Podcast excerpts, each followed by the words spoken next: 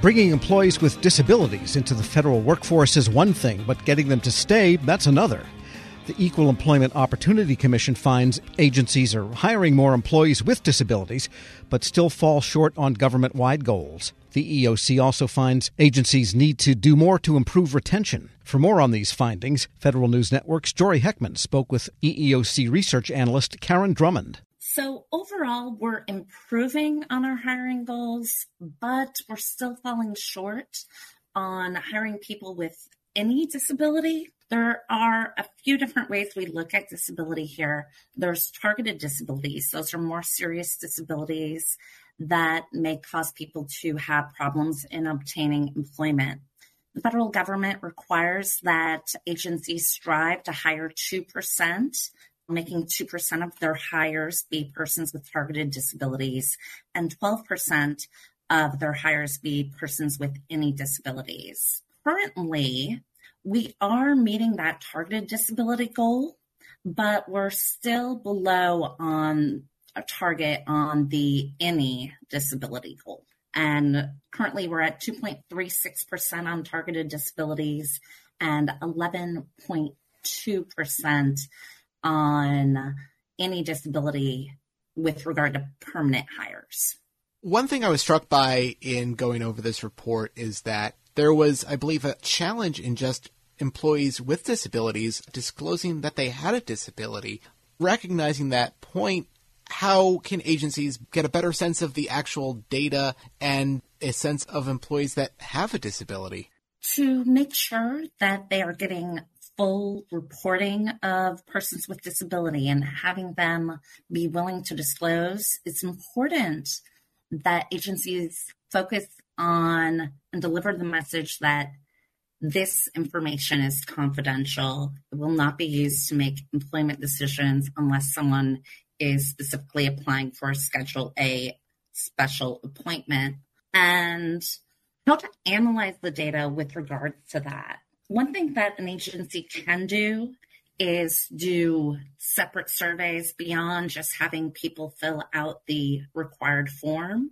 Just trying to get an idea of how many people report a disability if it's completely anonymous that may help agencies figure out what their actual rate of persons with disabilities is. However, that can't be used in the same way for reporting purposes.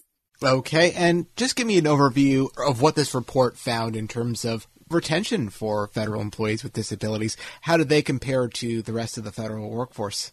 Yeah, we're definitely seeing a challenge there. Persons with disabilities, and especially persons with targeted disabilities, are leaving the federal workforce at a higher rate than persons without disabilities.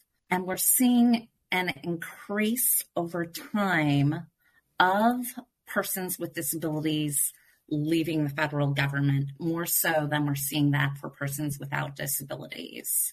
We're seeing this both for voluntary separations, such as resignations and retirements, and we're seeing it for involuntary separations, such as involuntary removal and uh, reduction in force. So we really want to focus on that as something that needs to be improved. Some ways to do that are to ensure that any involuntary separations are analyzed, making sure that these are, you know, not discriminatory, that there's legitimate reason for these involuntary separations. And then for voluntary separations, make sure that they have a respectable workplace and that persons with disabilities are getting the same opportunities as everyone else to advance and get good pay and good positions in their organization.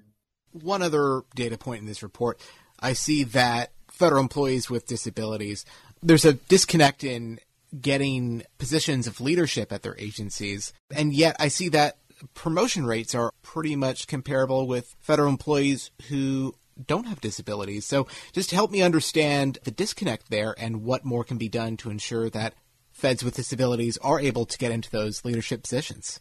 So that can start at the hiring phase. With hiring, you have to ensure that you're hiring persons with disabilities into leadership positions. As well as with promotions.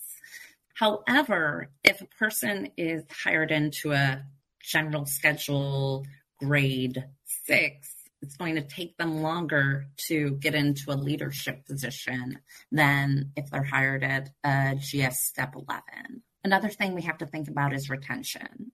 If persons with disabilities who are leaders are leaving the government at a higher rate, then we would also see a decrease in the disparity in the number of persons with disabilities in leadership. So we want to make sure we keep retention and hiring practices equitable for persons with disabilities.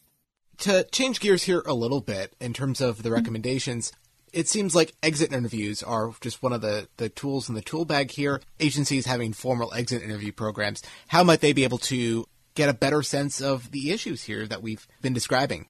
When an agency conducts exit interviews, they should ensure that they include a disability question on that exit interview along with other demographic questions. And when they're analyzing it, they should look into whether the persons who are exiting feel that they get the same opportunities and the same respect as others in their workplace. Make sure they're leaving on their own terms as opposed to feeling like they're being forced out. Okay. And then as far as just other data points here that agencies can draw from, data sets like the Federal Employee Viewpoint Survey, how can they help uh, agencies better understand the challenges that we're describing here as well? In our report, we identify a bunch of questions where persons with disabilities are answering more negatively than persons without disabilities. If an agency sees that when they compare this data, their disparity between persons with disabilities and persons without disabilities is even bigger than what we're seeing, that's something that they should focus on. They should look at those questions and see where they are seeing the biggest disparities between these groups. Karen Drummond, a social science research analyst at the EEOC's Office of Federal Operations, speaking with Federal News Network's Jory Heckman. Check out Jory's story at federalnewsnetwork.com. Hello, I'm WIPA CEO Shane Canfield, and thank you for joining us on another episode of Lessons in Leadership. I'm honored to be joined by Angie Bailey, founder and CEO of Ananda Life. Angie has a remarkable career in public service, beginning as a GS2 clerk typist with the Social Security Administration. And over the next 40 years, Angie steadily worked her way up through the government, ultimately becoming the Chief Human Capital Officer at the Department of Homeland Security. She's been recognized with presidential rank awards by two administrations for leadership, innovation, dedication, and commitment to the country. Angie, thank you for joining us. Thank you, Shane. What a pleasure to be here. Angie, you've made quite a name for yourself as a leader in the federal workforce. Who was the first person you remember looking up to as a leader, and what about them inspired you? you know, I often think about this because you know sometimes we think of the people that we look up to the most as being somebody that throughout our career has you know been at the highest levels and all but I, you know i've got to go back to honestly whenever i was 10 years old and uh, I remember I really wanted to play Little League baseball on a boys' team. I was the only girl. And interestingly, it was the women who would keep saying to me that no, I couldn't play. And then one day, whenever I was there to sign up yet again, uh, there was this guy, his name was Delbert Beiser. And uh, I remember he had like red hair and he had a wad of tobacco in his mouth and greasy overalls and everything. And he said, You know, I'll take her. I'll take her on my team. And you know just looking back on that there's so many leadership lessons and things that i just really admire about him. And actually i thought about throughout my entire career he took a chance on somebody he didn't know. He um, put aside whatever conscious or unconscious biases that he might have had about having a girl on a team. He treated me the same uh, whether you know if i wasn't performing i got benched just like the boys. I got no special treatment. And and and he was just really honest with me and he just included me in everything. And so looking back on it uh, you know really it was delbert Beiser, our local mechanic in our little small village that was I think my inspiration for going on to, I hope, become the leader, um, you know, that that I wanted to be. I'd say half of the guests on this podcast have had similar stories where they reach back to either childhood or young adulthood. And I and I think as leaders, it's really incumbent upon us to keep that in mind that that what we say and do at, especially in the younger ages, really can have a lifelong impact. How would you describe your leadership style, and and how's that developed over time? I would say that the one word that describes my leadership style is that I care. Um, I guess that's more than one word, but I care. Uh, I, I've always cared about the mission. I've always cared about the people. I've always cared, you know, about making sure that that they had what they needed or that they were developing the way uh, you know that they aspired to develop and i tried to take this approach of not treating people the way i wanted to be treated but instead treat people the way they wanted they want to be treated and i think that that really kind of developed over my career you know i started out just like most leaders do where it's very results driven. It's all about the bottom line. You need to make sure that you get everything accomplished because you know that's what everybody's looking for the goals the metrics etc but i think as you mature and you go along you start to to your point you draw back on those early childhood days or early adult young you know whenever you're a young adult and you say you know i think that there's a little bit more to this than just the bottom line.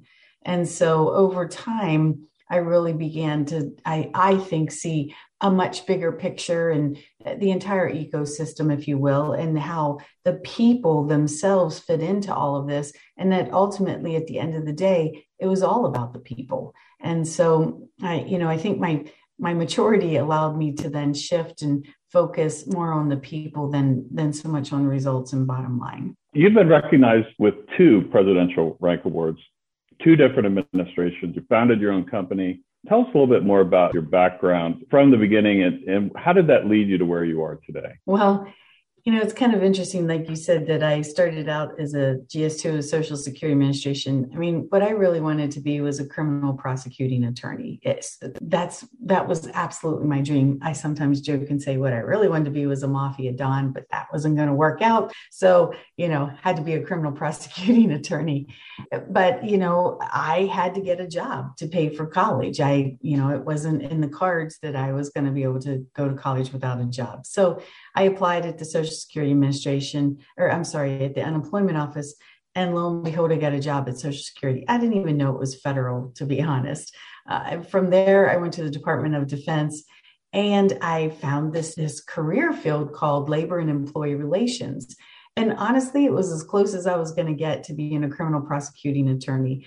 I didn't go on to be a, a, criminal prosecuting attorney, but I went on courtesy of Department of Defense to get both my bachelor's and my master's in leadership because the whole study of leadership I just find incredibly fascinating. Um, you know, from hi- historical to current current times, I just it's just something that's just really fascinated me, and so I just I would say I'm a lifelong learner of leadership.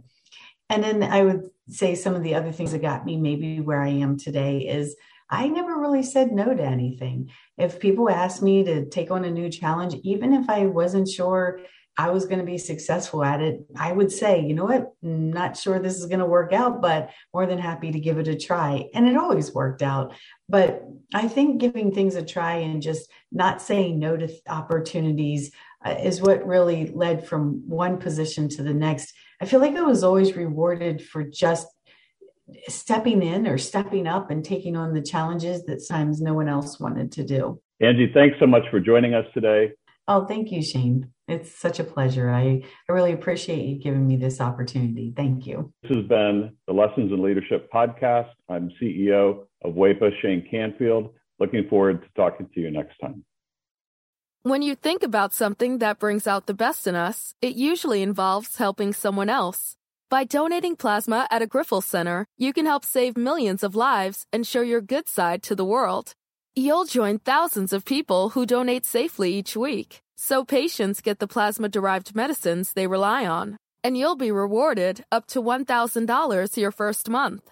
Learn more at grifolsplasma.com. Ladies and gentlemen, we need you. The Benevolent and Protective Order of Elks is looking for you to help support veterans, help with youth scholarships, and be a force in your community. Being a member of the Elks is where you can do all this and much more. We are 31 lodges strong across the state of Iowa. Help pass on our principles of charity, justice, brotherly love, and fidelity. If interested, go to elks.org and use the lodge locator to find a lodge near you. Elks Care, Elks Share. Brought to you by the Iowa Elks Association.